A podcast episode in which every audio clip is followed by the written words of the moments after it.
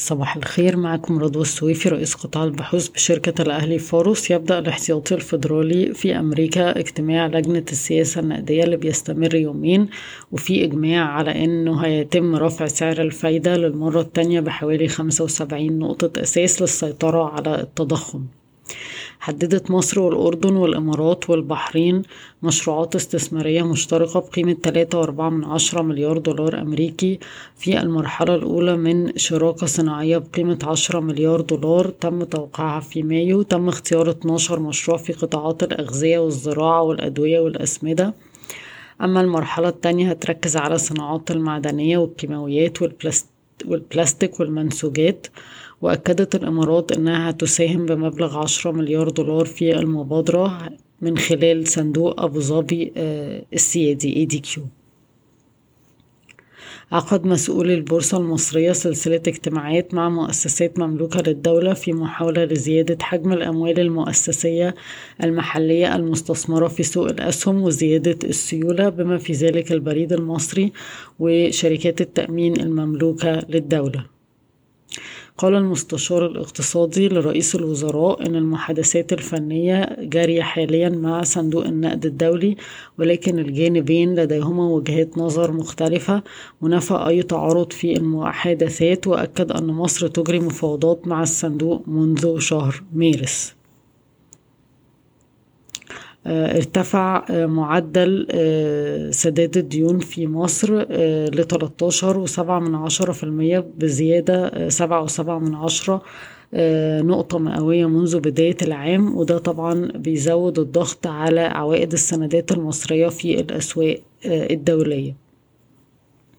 تتطلع الهيئة العامة للاستثمار والمناطق الحرة إلى جذب استثمارات هندية في قطاعات تشمل التكنولوجيا والهندسة والمنسوجات والهيدروجين والأمونيا الخضراء.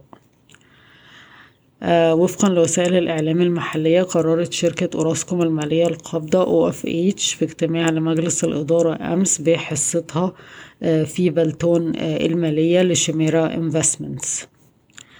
في أخبار إن أغذية الإماراتية بتدرس آه، فرص الاستحواذ آه، في السوق المصرية. وفي برضو أخبار إن من المتوقع أن يواجه قطاع الأدوية في مصر اهتمام متزايد من المستثمرين الأجانب في خلال العام المقبل. آه، عبور لاند هتبدأ تشغيل المزرعة في النصف الثاني من عام عشرين تلاتة وعشرين. بتكلفة استثمارية 255 مليون جنيه والمرحلة الأولى هتكون بحوالي 2500 آه، بقرة.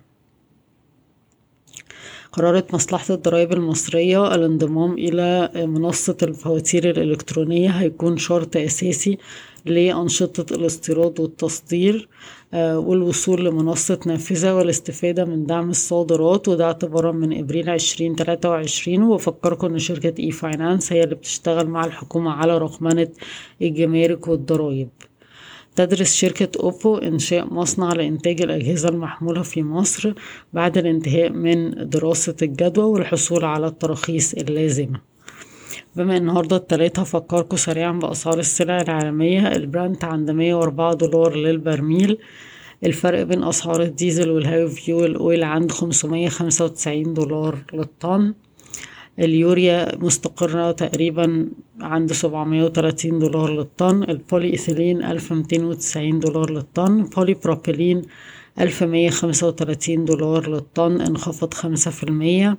الفرق بين أسعار الحديد وخام الحديد ربعمية تمانية وأربعين دولار للطن. سعر الألمونيوم آه، ألفين ربعمية وتمانين دولار للطن. الأسمنت في مصر عند ألف تلتمية تلاتة وعشرين جنيه للطن. الفحم ربعمية وتسعة دولار للطن. زيت النخيل نزل ستة في المية لتمنمية خمسة وعشرين دولار للطن. أسعار اللبن البودرة آه، عند أربعة آلاف تلاتة وستين دولار للطن. برضو انخفض خمسة في المية عن الأسبوع الماضي. بشكركم ويوم سعيد.